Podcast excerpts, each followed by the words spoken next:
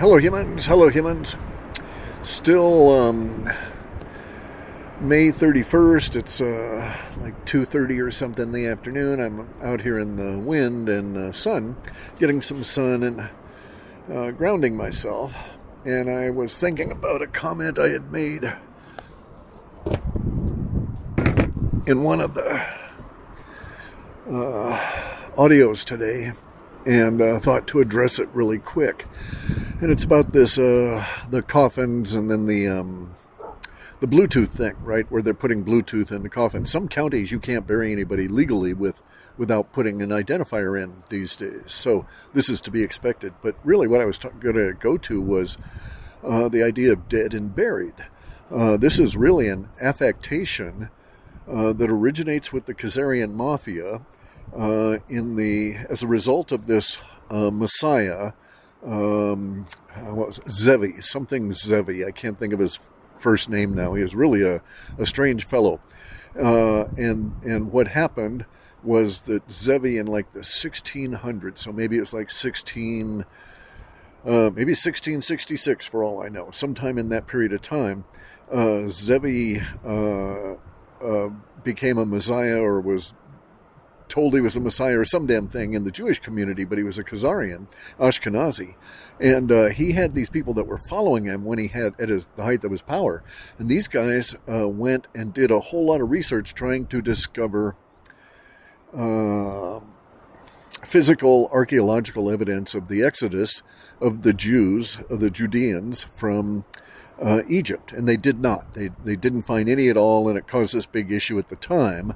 Um, but you know, it's like maybe maybe there were thirty or forty people involved in this little expedition thing. They paid for it uh, for a couple of years for these guys could, to go and do research. There was some level of research done ahead of time in books and so on. In any event, though, um, during this period of time, uh, a discussion arose about the idea of uh, how the remains are handled. Now, uh, Jewish practices have always been different from those of the people around them relative to uh, the whole dead and buried uh, business, right?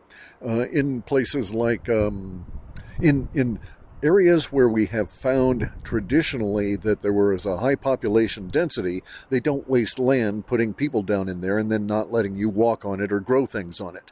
Uh, so there's some other mechanism for disposing of bodies other than embalming. But at the time of the uh, of Zevi in the 1600s, uh, there was this revival of information about Egyptian customs as a result of this expedition going there. And the Egyptian customs that they concentrated on were the Pharaohic customs. And it was the, the custom of the pharaohs to be embalmed in a very particular fashion, okay? And the, the pharaohs, uh, the the people that they called the pharaohs now the kings of egypt okay? The kings of egypt were embalmed in a very particular fashion. The kings of egypt never called themselves pharaohs. None of their people ever called themselves pharaohs. The word pharaoh is a, a yemeni word uh, a Yemeni Hebrew word, and it meant uh, chieftain, uh, tribal chieftain, and uh, it was I won't go into that. Anyway, so the kings of Egypt uh, would have their organs taken out. They would be particularly salted. There were metallic salts that were used in this process. There was a, um, uh, it was a long embalming process, right? And they, uh, and they specifically had the concept of dead, embalmed, and buried. And the buried part was to protect the corpse, okay, because it was something to be protected because the um, Egyptian kings who were not like the people that they ruled. All right, so let's get that clear. The Egyptian kings were um, descendant from the Coneheads and uh, and had interesting sway over their populace, but nonetheless they had their own set of ideas, and their ideas somewhat followed what we see in the um, uh, Indus Valley cultures of the time in India, and that is the idea that after you die, uh, the length of time your atoms, the, the body remains in uh, corporeal uh, form, uh, determines how long uh, the Shoshona, the, the silver string that connects your soul to uh, universe, how long that Shoshona is uh, remains in this materium. Thus, there is uh, okay. So uh, it's not like your soul's trapped here. Your soul starts on its journey within 24 hours after your death. But there is a lingering after effect of the Shoshona still being attached to the atoms of the body that causes the soul to, uh, the thinking is, exist in a further. Um, uh, level of time unknown, but presumably the same number of days that the Shoshona exists down here. Um, in its hell, burning out uh, the connections to this planet, getting rid of all of the material um, corruption, you might say. So that's the idea, right? That so therefore, if you want your soul to have a quick passage, you do what you can to make sure that after you die, people get rid of your body really quick, so that therefore there's no longer any attachment. They're, the atoms are not clumped together and hanging around anymore, and um, and your soul is free to progress, and and things go along quite nicely. And so the idea of you know burning bodies, right? Vikings even they had this concept that uh, you you were not it was not a good idea to keep the body around uh, because Wotan wanted all of you up there, right? That was the idea. Uh, we see it in the Hindus. It was in Asia. Um, uh, they have different practices in Australia, and New Zealand, and in some of the um, other as- other parts of Asia and Africa. But in, in many of these places, it was uh, permissible and desirable to simply arrange to leave the body for the local wildlife to take care of uh, on a couple of different levels. You know, it was an act of charity to the wildlife. It was an act of um, uh, shedding, so to speak, quite actually, of your material um, connections to this body, uh, in that you surrender it to whatever's going to come and eat it, right? That sort of thing. Um, and this is a, still an accepted practice in India today, especially among uh, particular kinds of. Uh, uh, yogi adepts who follow in these uh, particular traditions, uh, uh because you actually do want your life, uh, your your material corporeal body to be digested by other life, because that's the cleanest form of fire on the planet. Is the um, uh, is the idea here, right? that the fires of digestion are at some level near nuclear, and thus render asunder all of your atoms at a level that can't really be done even by ordinary fire. That's that's the thinking anyway. Not a proponent of it or any of that sort of stuff, right? But nonetheless, that's the idea. And and so embalming was was something that was an aberration in humans. Embalming and and being dead and buried was an aberration in humans. Uh, it was an aberration uh, to the extent that it was culturally limited to. Um, to only three places that I'm aware of that it could have had a uh, sort of like an organic uh, kind of a um,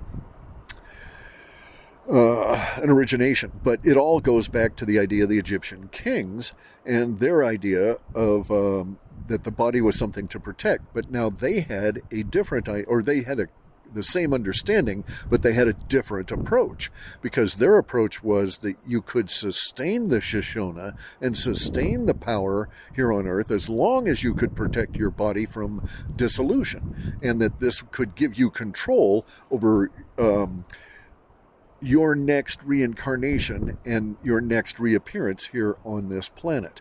Now, we have misinterpreted that in a lot of our reading of their writings to um, uh, apply religious terms to it of like you know uh, uh, holding the body pristine so it all goes to heaven and this kind of thing right uh, but if you actually get in and read the egyptian text what they're actually trying to do is to is a kind of a, of a magic and the egyptian uh, kings were very much into magic uh, this very particular kind of what we could call ki magic or chi or prana or anima. You know, it's uh, magic with the life force itself.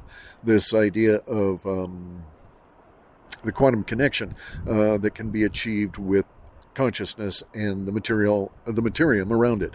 In any event, though, so so here we find that that uh, uh, dead and buried really is a, a strangeness that has crept into our social order uh, as a result of trying to emulate the kings of, of Egypt.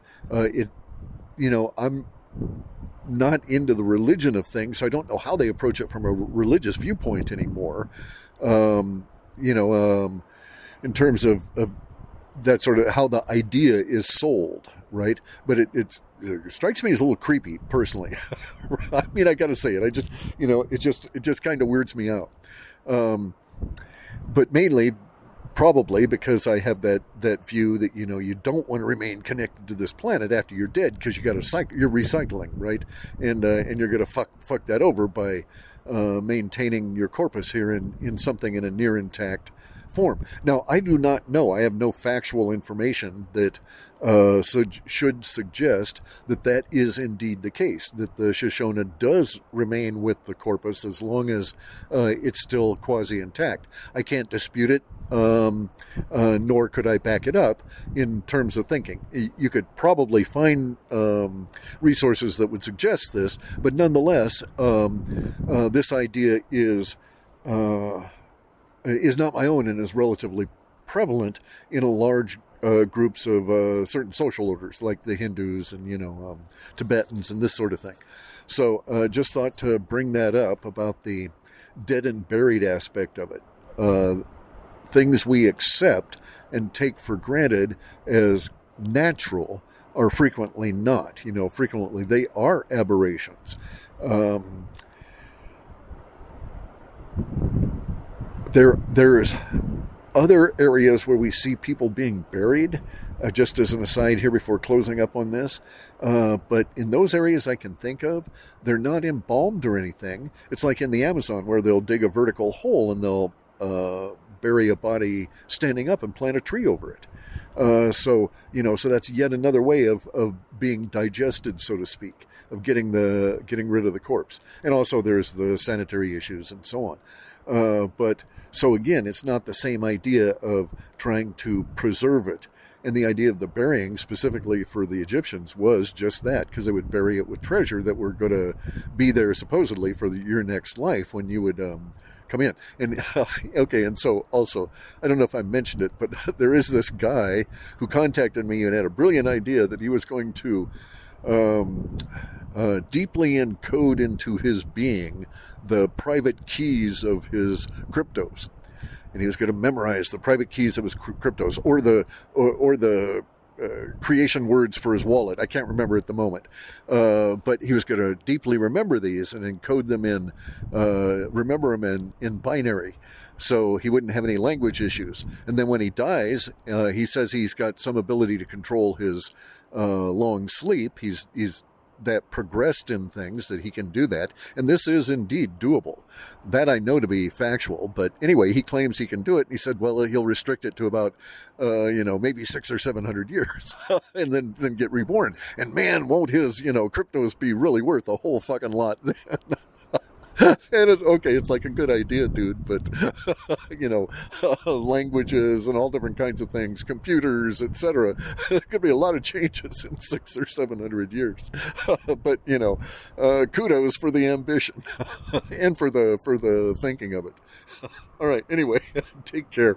And yeah, that was a very nice sheriff. He's a he's a good guy.